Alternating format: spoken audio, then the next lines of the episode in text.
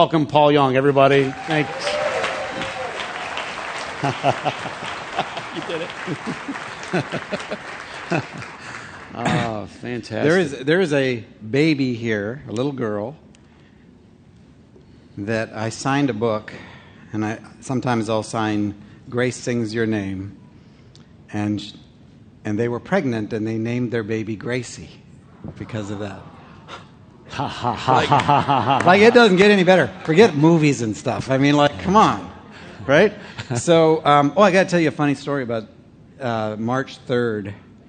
The movie originally was supposed to come out um, November eighteenth, and then uh, Mel Gibson started getting in the mix, and he wanted Hacksaw Ridge to come out in November. And Hacksaw Ridge, main char- one of the main characters is Sam Worthington, who plays Mackenzie in The Shack. And, uh, and you heard of Mel, right? Okay, okay, okay. Just check, just check it. That Mel Gibson. Yeah, yeah. So he carries considerable, you know, uh, clout, yes. And uh, so uh, we deferred, and uh, which was it turned out beautifully because we needed the, the time anyway, just in terms of the editing process. Um, but Lionsgate looks around for a date for this movie, and they need. Uh, they think, well, we stepped out of the Thanksgiving Christmas, but so maybe before Easter. So they just land arbitrarily on March 3rd, which, if you think about it, is the only 3 3 combination in the whole year for a movie on the Trinity. Oh, there you go. How cool is that? You know?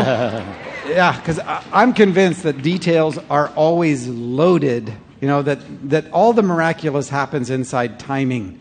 You know, timing is the sandbox of the Holy Spirit. And uh, I just think that's just so cool. Hi. Where were we? Uh, Let's see. just for curiosity's sake, in, in the building here, we're welcoming everybody online, but in the building here, how many of you were here for the first session and you're getting to, okay, cool. How many are just coming in? So just, we have, awesome. Ah, well, great. I'm glad Where were you? exactly. Exactly. Well, I, I've got to be honest with you, Paul. Let me tell you a little bit about Orchard Grove family. The 1115 crowd isn't exactly the most timely crowd in America. So I was a little nervous if we started the interview at the beginning that it would be you and I talking. Hey, brother, I grew up in Asia. You're lucky I'm here today. So, all right, a topic. Um, we, were, we, we hit on this in the car last night, just briefly, but let's talk about this. Um, the, the quote theology, right? The book's fiction, but, but you're laying out some ideas, Yeah, right? yep. But it's, you, you, we've talked about this. You've taken criticism, but Almost, it's not. almost all from my own people. Yeah. Well said. Okay, so, taken- so my first protesters were in Orlando, right? I mean, so I, I get there. You have to understand, when I wrote the story, I was writing, um, I was working three jobs, and I wrote most of it on a commuter train, uh, which gave me 40 minutes each way, trying to get it done for Christmas, as a Christmas present for our kids, and made the 15 copies at Office Depot. So, so a couple of years later, I arrive in Orlando, and I'm speaking like to 2,000 people, and there's, uh, there's these guys out there with the placards and the bullhorns, and I'm thinking like, I asked somebody, he's like, is there like an anti-abortion rally going on? And, and he goes, no, they're here for you. I thought, I got protesters? Like, how cool is that? you know? Like, my kids are going to love this. So uh, I'm thinking, like, I was shipping out soldering tips and cleaning toilets, and I got protesters. Go, wow. So it was like 100 degrees out, and their sweats pouring down, you know, so I felt a little bad for them. And so I took them, I got this whole case of water they gave me at the venue, and I took it out and I start handing the guys water. And a few minutes later, one of them turns to me and says, So do you work here? I go, No. He goes, "Then Why are you handing us water? I said, Well, I wrote the book you're mad about. he goes, What? So they, they all gather around and we talk for 15 minutes, you know, and I come to find out that not one of the protesters had read the book. Totally my people, right? because I grew up modern evangelical fundamentalist, and we're addicted to being right. We don't have to actually read something to be an expert in it. So, uh, you know, so part of the part of the pushback on this, um, and it, it, has not bothered me at all. In fact, I'll, I'll, well, that has bothered me in one way, and I'll tell you about that in a second. But generally speaking. Um, most of the change that's happened in my life has come because something upset, upset normalcy, right? Because when things are going well, you don't really make changes or think about what you're doing or going through. And, uh, and a lot of my journey has been the challenge that questions have brought into my life. And I grew up in a world where questions were tantamount to rebellion. I don't know if any of you got quoted the verse, rebellion is worse than witchcraft, you know, but uh, I got it a few times. And, uh, but questions over, the, over my lifetime have become my friends. And it always, you end up in this thing where your head, your heart leaps for something, but your head then engages and you're in kind of a conflict about it. Um, I remember the uh, Denver uh, president, Denver Seminary president, wrote this article about the shack. And he said, I don't care what kind of Pharisee you are, but didn't, if, if you read that scene where Papa comes through the door and picks Mackenzie up and spins him around, didn't you even for just a second want to be inside that embrace? Mm. Right? So, so much of this is boom, it hits you here. And when you see the movie, it's going to do exactly the same thing.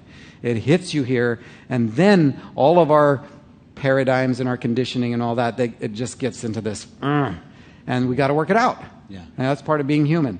The other thing is that I'm at a place in my life, I'm almost 62 years old, and, and it took me 50 years to get comfortable inside my own skin. And a lot, a lot of that had to do with the damage that I experienced as a child and the losses and the indoctrination of a very rigid sense, um, distant, uh, disappointed sense of the, the, character of God, and had to work it out. And, um, but I, I know who I am. Uh, like it took a lot of hard work. Mackenzie's weekend in the shack represents 11 years for me of deconstructing my whole world and then rebuilding it. And um, uh, so when people come to me and they're upset, I know now that they are not coming to tell me about me because they don't know me. So they're coming to tell me in the only language they know how about who they are and what matters to them and what they're afraid of. And if I'm not at risk, I can step into that circle. Because how are we going to deal with the conflict issues if everybody is, is all defensive about stuff? I don't have to be right about everything. And that took a long time because I grew up with so much shame that I had this little perfectionist layer covering it up. And if anybody tapped through it, boom, fight or flight, you know?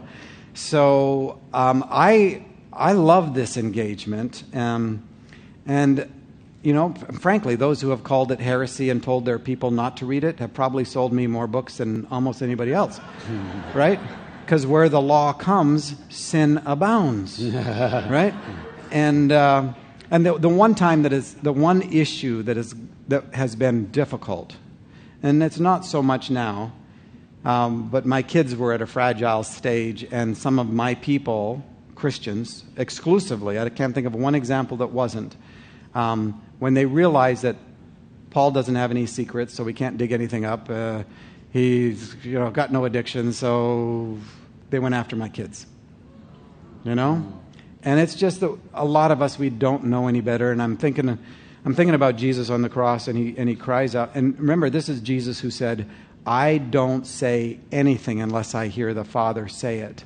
And he says, Forgive them, they don't know what they're doing. And so you can hear the Father saying that too, right? Because Jesus says it, the Father is saying it. Mm. They just don't know what they're doing. And that's, that's our situation. Most of our lives and this, this journey towards Jesus and into Jesus and, and uh, um, understanding the character of God, dealing with our losses and our damage and uh, our addictions and all of that. This, this is a journey that is about learning how to see and, un, and know clearly. And most of the people that we end up needing to forgive, they didn't know any better. They brought what they had. And, um, and, and I remember that. Every person I meet was once a child. Something happened. They're, they're like this for a reason.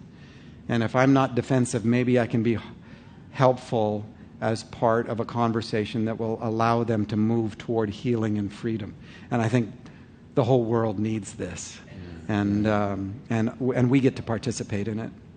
Yeah. So one of the hardest things to not be defensive when, when someone's attacking you, and that was a part of your healing. Um, Yeah. I, I, two lies to me. This is to my perspective, Paul, but two lies that the book exposes: the lie that he believes about God, and the lies that he believes about himself. No doubt. Okay. Yep. Those are lies that some of us live with or have to wrestle out. Or, All of us do. right. You know, I've been thinking about something, uh, and so let me put it in this way. I don't believe that God is a religious being. You know, and you may have never thought about that, but think about this for a second. There was never a time where it was like, so which of the three of us is going to do communion this week? You know? Uh, uh, Holy Spirit, did you, do you have the order of service, or was God in charge of that? This, I mean, uh, you know, God has never been a religious being. This has always been about a circle of relationship, the great dance of mutuality without the loss of personhood. Jesus never becomes the Holy Spirit, the Holy Spirit never becomes God the Father. But because of that no loss of personhood, that means real, authentic relationship and love has always existed, and we were created in the middle of that. Well, that means if God is not a religious being, all religion is what we've brought to the table. Right? Now, here's the beauty, and this might help you with a couple different things because it's, it's like one of those lights that goes on for me. That means that Scripture, the Old Testament that we always wrestle with because it seems that God is just kind of like this different person and he some, somehow got saved during the 400 silent years before Jesus showed up, you know. And, uh, but if, if this is a God, and this is the other surprise, who by nature submits. See, that's one of the accusations that I get is that some of us are are absolutely committed to a sense of hierarchy within God so that we can maintain a hierarchy among human relationships. It's like we need that justification. Well, there is none. And that's been the Orthodox Christian, uh, Catholic, Protestant tradition from the beginning. There is no hierarchy in the Trinity, right? So there is not a valid justification for it among human relationships other than our need for control, right? But we don't know how to do it other than that. But God is a God who submits by nature, the cross being the profoundly greatest example of that.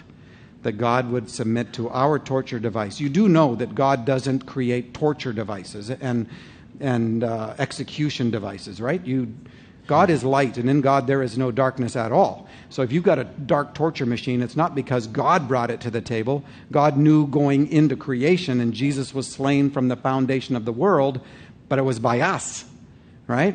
We brought that, and God submits to it in order to destroy its power and transform that dark torture machine execution device into an icon and a monument of grace that is so precious. We'll wear it on our rings, we'll have it on our necklaces. That's a torture device, right?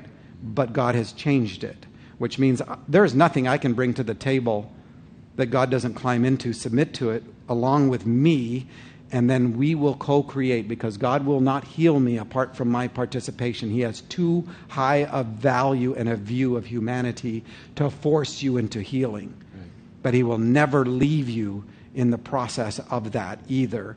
And so, this God who is not religious submits to our religion.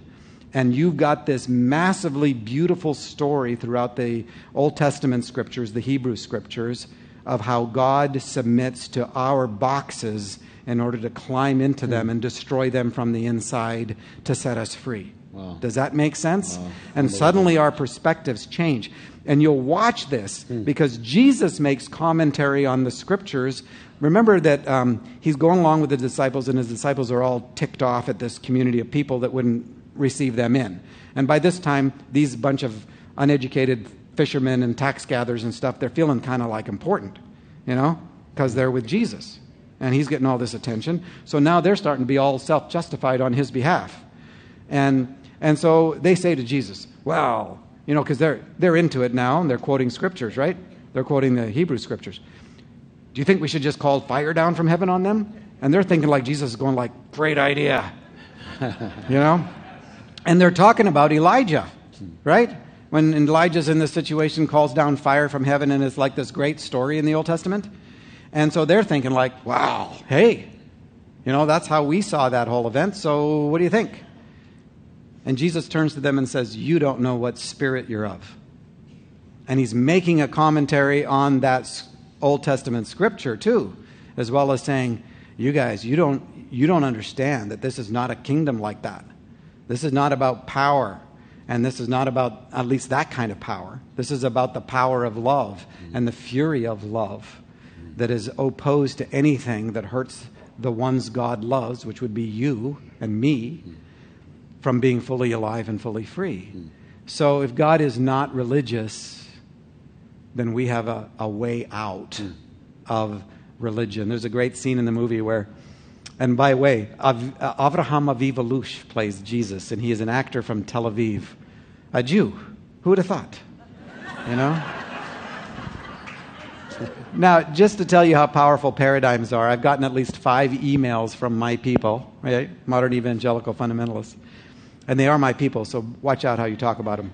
So, but I've gotten at least five emails that say, How dare you make Jesus a Middle Easterner?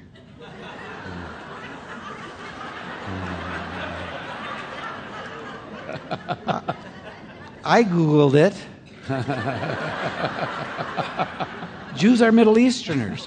And, um, but there was this one scene where Mackenzie, they're walking on a, on a, on a beach, and, and Mackenzie says, You know, you're not quite like all the, the religious stuff I learned growing up. And Jesus, he's, they're walking, and he's, you see his face. He goes, Religion, it's too much work. and, and it's true. Not that relationship is not work, because it certainly is, but it's a whole different kind of work. And uh, religion is just performance to some external standard. Relationship is entering a mystery and losing control. Mm. Uh, ask any married man here. And uh, so, yes, there's all this kind of movement inside both the book and, and the movie. Yeah. You were telling the story earlier about your, your mom and uh, and I think that the time I heard you tell that story before, you even told about her going to visit him. Oh.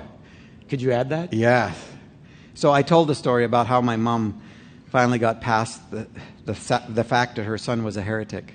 And, uh, and she called me that on a phone call to my sister uh, because she couldn't deal with Papa coming through the door as a large black African American woman. I mean, can you imagine? Anybody having a problem with that?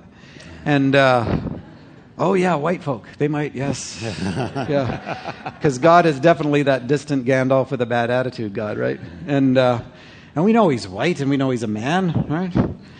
But uh, the truth is that the revelation of Scripture is that all maternity and all paternity originate in the Father and in the Son and in the Holy Spirit. And it's a spectrum, not a polarity. And um, so, through this absolutely miraculous, you have to get the tape or something um, story if you haven't heard it. My mom got past that, and um, she saved she saved a one pound baby boy when she was in nurses training in 1946, and that one pound baby boy decades later became the man that built the bridge she could walk across for her own son. so, excuse me. So it's rather amazing. And Harold, this man, is a senior pastor of the Anglican Church in Victoria, BC, and where his father pastored in the 40s. And um, I have an aunt who went into nurses training with my mom. Her name's Ruby, but she likes to be called Tess. I have no idea. I think I think it might be from a novel, Tess of the D'Urbervilles. And uh, uh, so, but but she has always been in, in my my mother's German Baptist conservative family, uh, Ruby's been the wild child, right? She's the free spirit. She's the one that's sort of like a cosmic vacuum cleaner, kind of picks up everything along the way. Mm-hmm. And, um, and she's my favorite aunt. Um, she took me to my first movie when it was totally against the rules. Yeah. You, you want to know what it is, don't you? Yeah. The King and I with Yul Brynner. Yeah, I know. You could see his whole bald head and everything. It was like, right? So my mom's been trying to lead Ruby back to Jesus for like 50 years, and um, and uh, so this intersection between Harold had happened before the shack came out, and then Harold actually was the one that built the bridge for my mom. But one night, my mom's visiting Ruby down in Victoria, and uh, and hesitantly says, uh, "Would you like to go to church tomorrow?" And Ruby goes, "Sure." And my mom says, Yeah, I didn't think, what, really? Yeah. Well, where would you like to go? Ruby says, I don't know. Hey, why don't we go hear Harold? Because Harold's the senior pastor of the Anglican Church. Now, we're from we're from evangelical, modern evangelical Protestant fundamentalists, right? So there's a real kind of difference, right? It's one of those places that you go in, it's immediate, people spot, they know what you don't know what you're doing, right? And uh, it's kind of like that joke, you know, the difference between an Episcopalian and a Baptist, right? The, the Episcopalian will talk to you in the liquor store. so, so, those are my people. Be careful. So, so my mom and Ruby slip into the back row of this high Anglican church, long, narrow, pews all the way, you know, and it's semi high or uh, order, a high church, which means that they have the robes and they have the censers and they, you know, all this stuff. And immediately a woman spots uh, my mom and Ruby and, and slides in next to my mom and says, I'll help you out. You know, I'll, t- I'll, I'll tell you when to stand and kneel and dance and stuff. I don't think they dance though, but, but you get the idea. So they're sitting there Harold is at the front, and Harold begins his homily, his sermon. And he's about halfway through, and he spots my mother. And he stops. And he says, Folks, I, I need to tell you a story. There is a woman here. If it wasn't for her, I would not be alive. In fact, every person I have ever touched in my life, she has touched through me. And he tells the story of his birth, this miraculous one pound baby, and how my mother, against the dictates of the doctor in the hospital, saves this one pound baby, baby's life in a time where one pound babies didn't survive. And he tells this story and introduces my mom. And then he finishes his homily, at the end of which they have communion at the front, and people would go up for communion. And the woman next to my mother mistakenly says, I am so sorry, dear, but in the tradition of this con- congregation, you have to be a member here to participate in communion. And my mother's very gracious. I'm so glad she wasn't sitting next to Ruby. And, uh, and uh, my mother says, It's totally okay. I understand different faith traditions. It's, it's okay. And um, and Harold finishes serving communion, takes off the outer robe until he's just got his white smock. And he walks over and he picks up the bread and he picks up the wine. And he comes down the stairs and he walks all the way to the back. And he kneels down in front of my mom and in front of Ruby.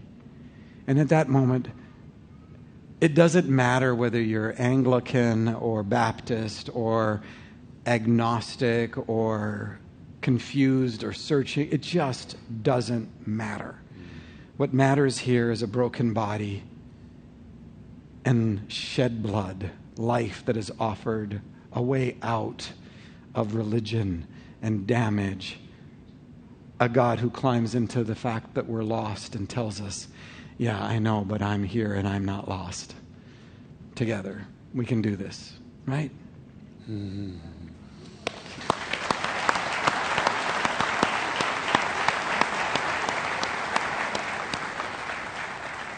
Was, I heard that story uh, almost 10 years ago, and I said, that's, that's what I want it to be.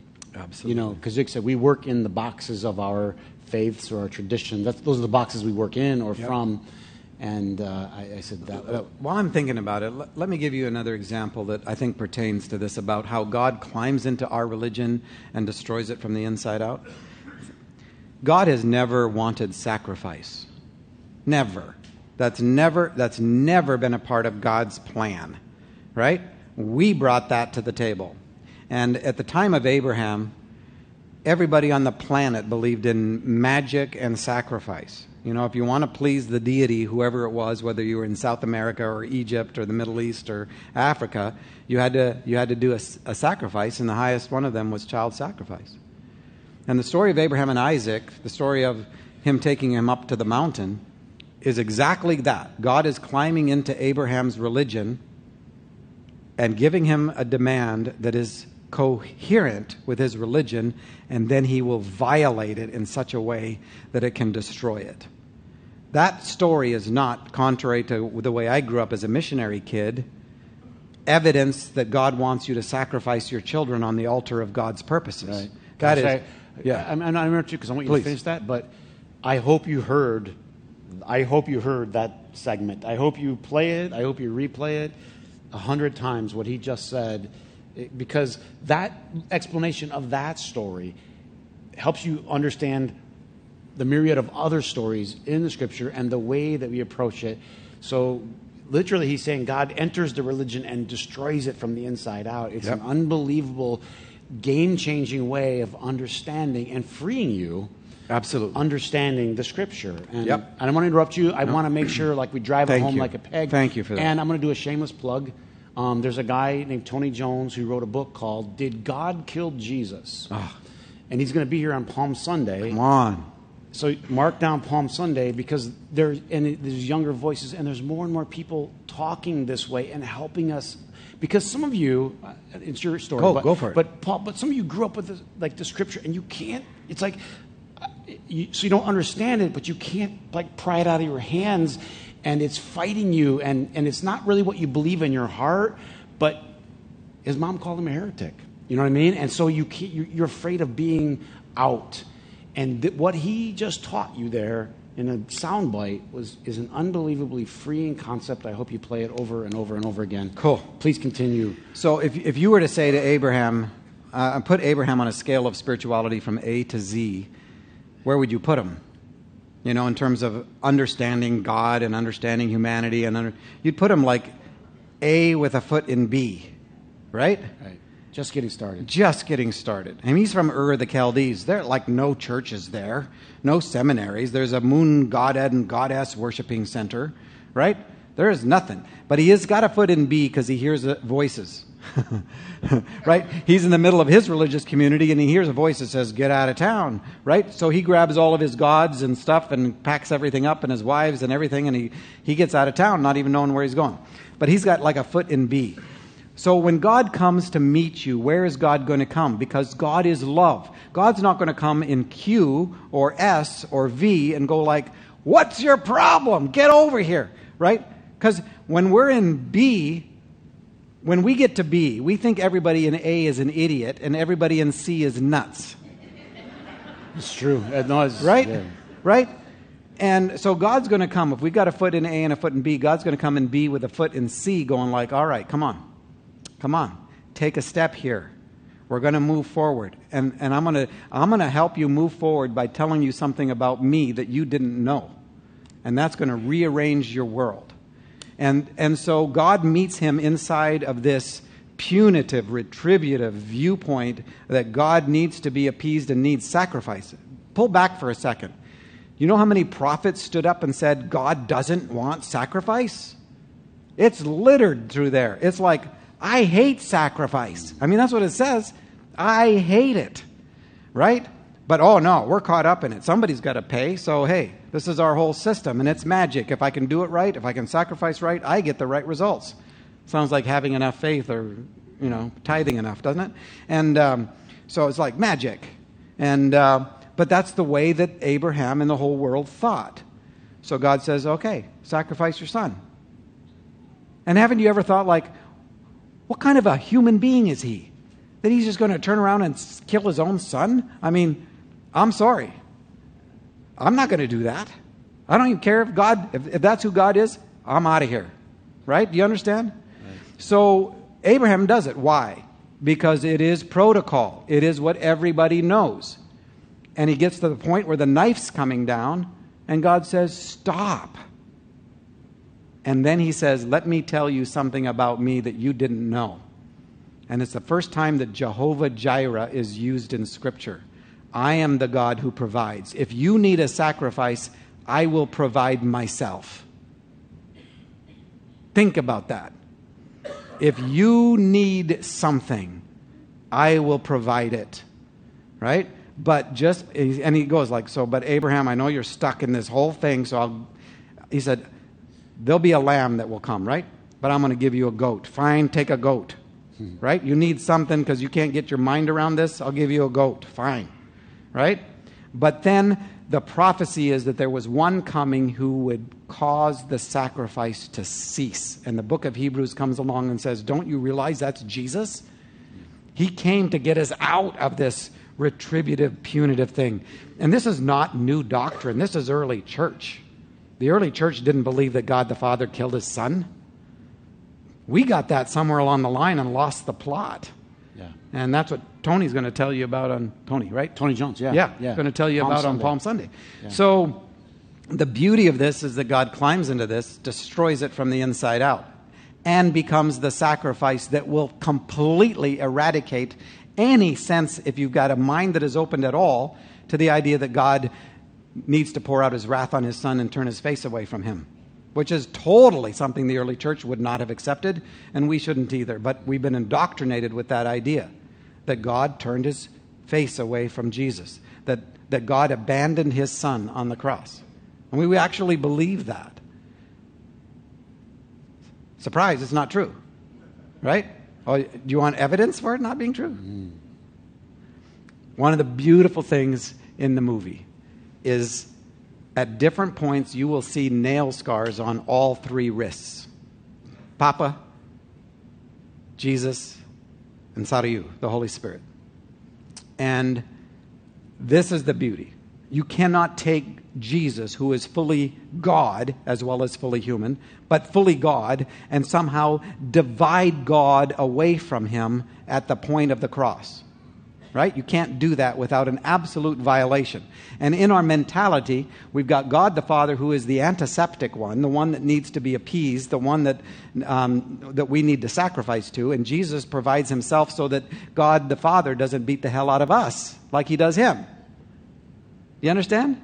How crazy is this? And, and who knows where the Holy Spirit is the Holy Spirit trying to protect the, uh, the Son from the abusive father? Or is the Holy Spirit just silently standing by being an enabler for the abusive father? I mean, our theology is so messed up about the character of God. So people say, well, what about my God? My God, why have you forsaken me? Right? Do you know where that comes from? It's a hit song. it is. It's a hit song. And, and it start the hit, you know when you hear a hit song and somebody sings the first line and all of a sudden your mind is going through the whole song?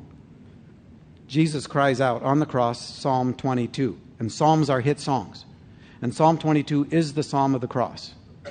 And Jesus cries out this psalm, and the first line of it is, My God, my God, why have you forsaken me? Guess what it says halfway through the hit song? See, people don't, they don't read the whole song you know, because we don't know it. We're not Jewish enough, you know?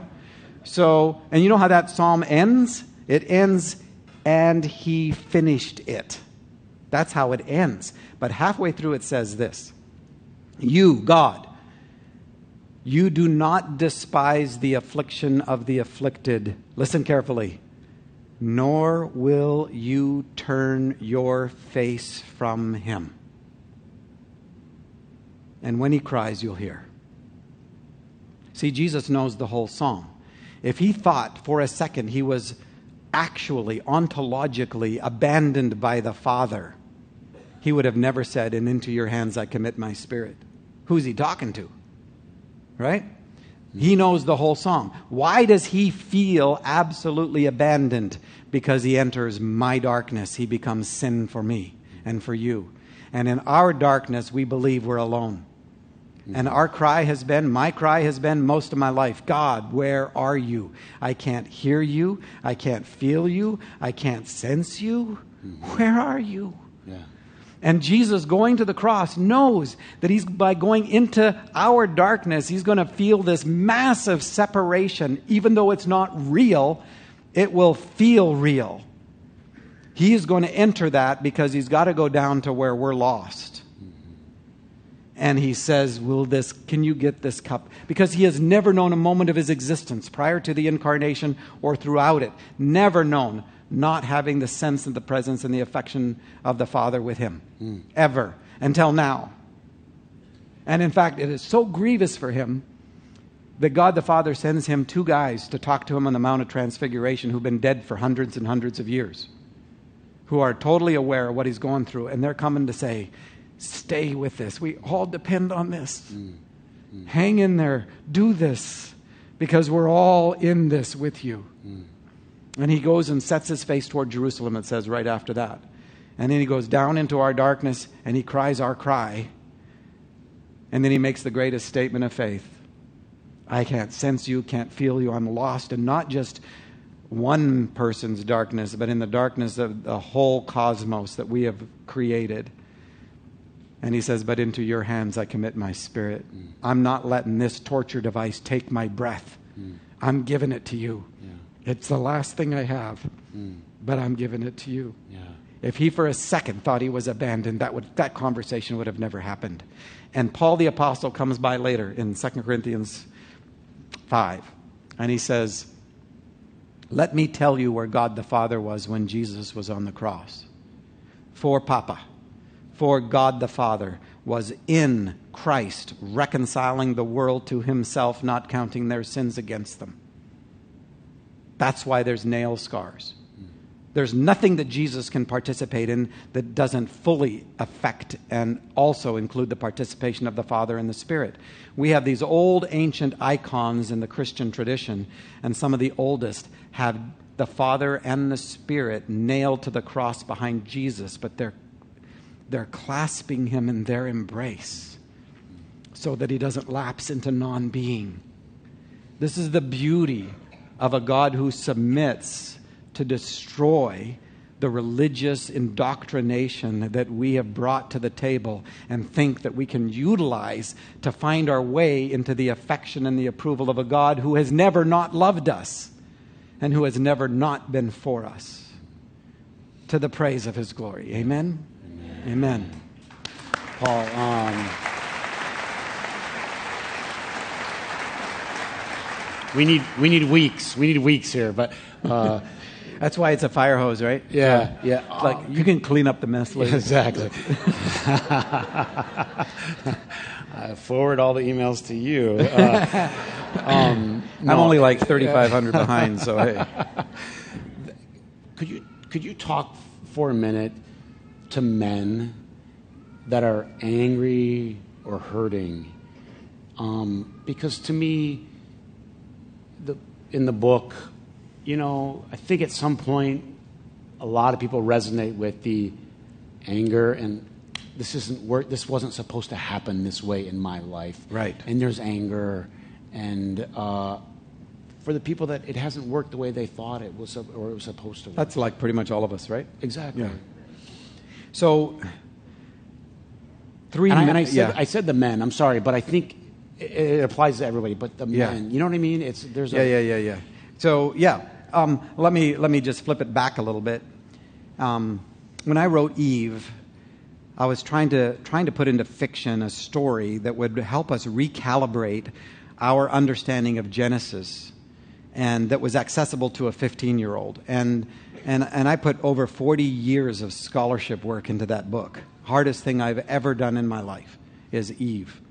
And, um, and part of it was to answer. I always explore questions. Shack is about the goodness of God in the midst of tragedy, which is part of your question part of it is uh, uh, Crossroads was about how does grace or transformation get inside the world of someone who doesn't want it and has closed themselves off from relationship? Because I think relationship is the crucible for transformation.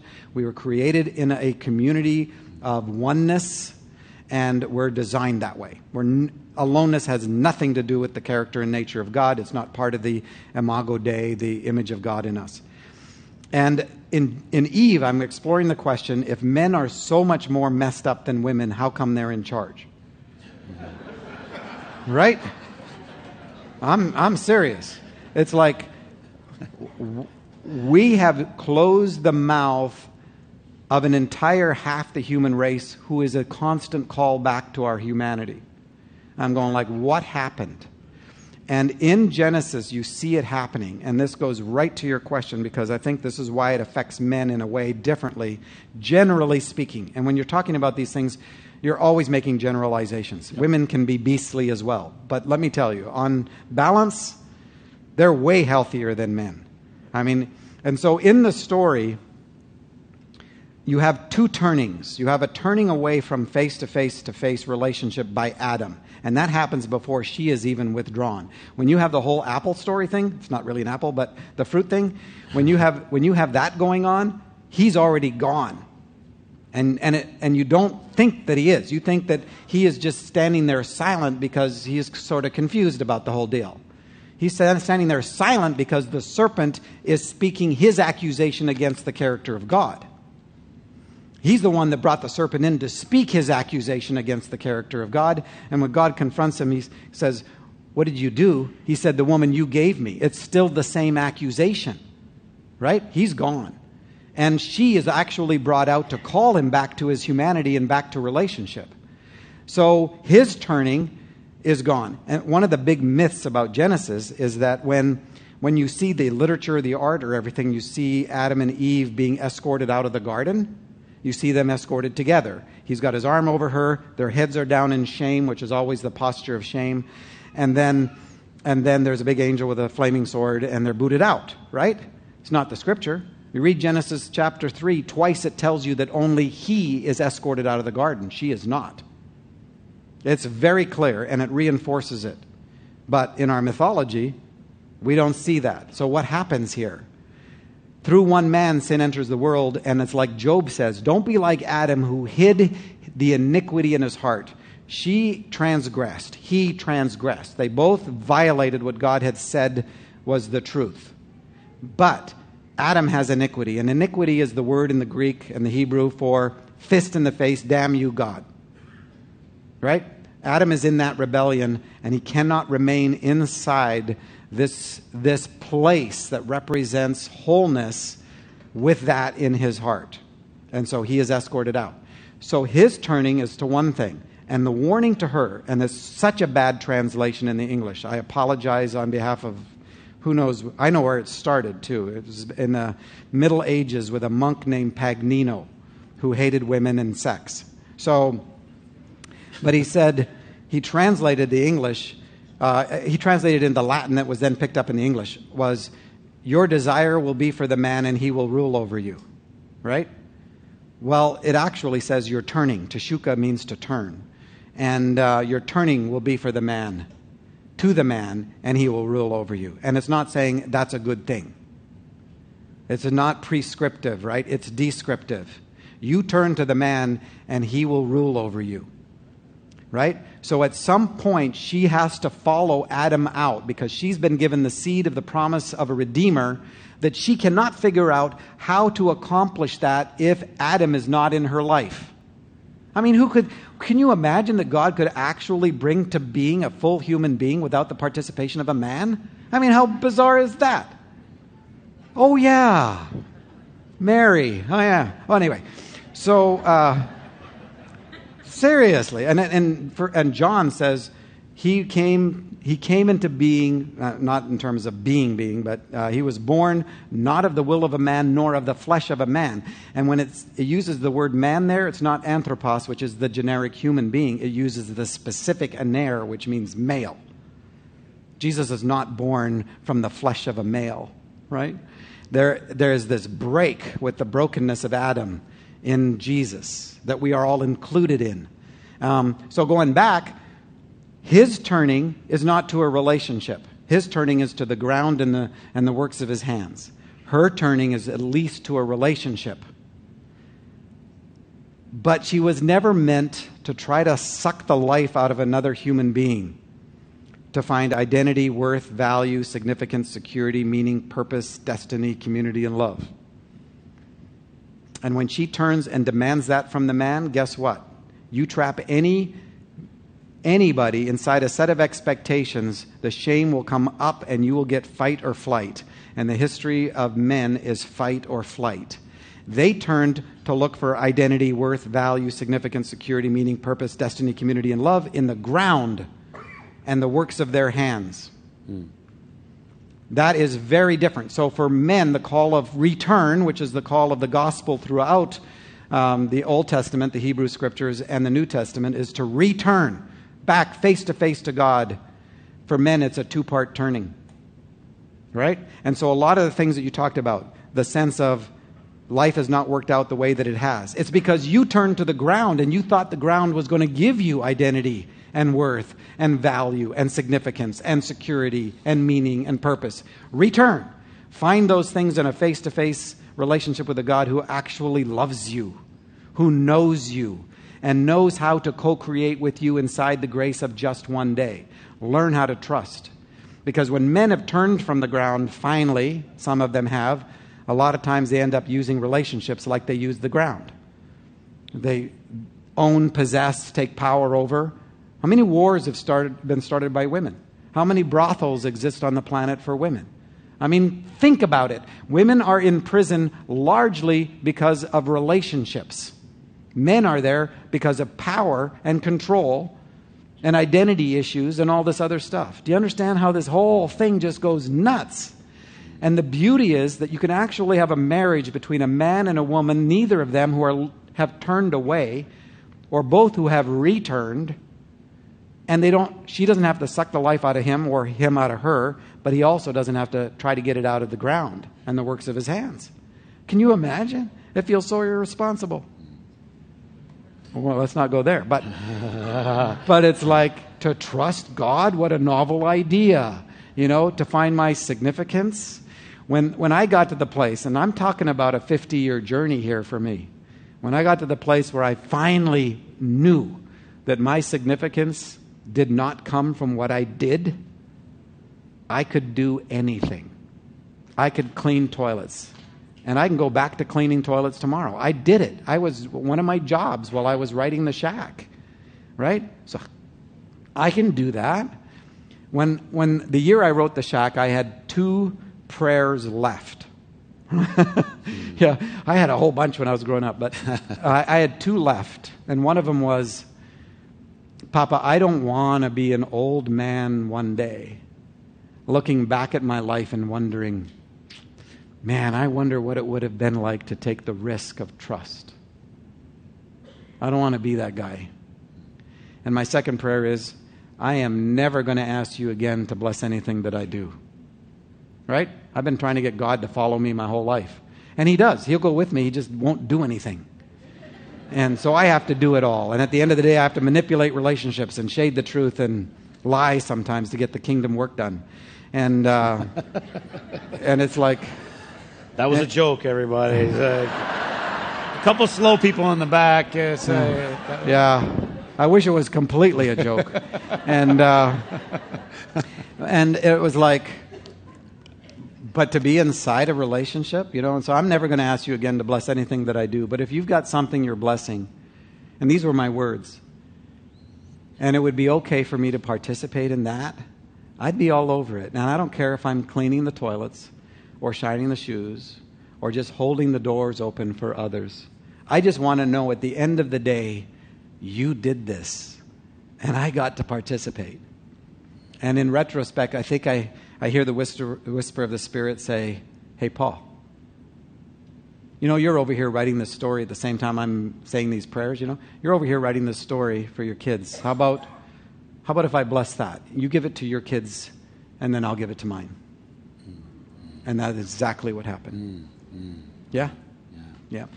So,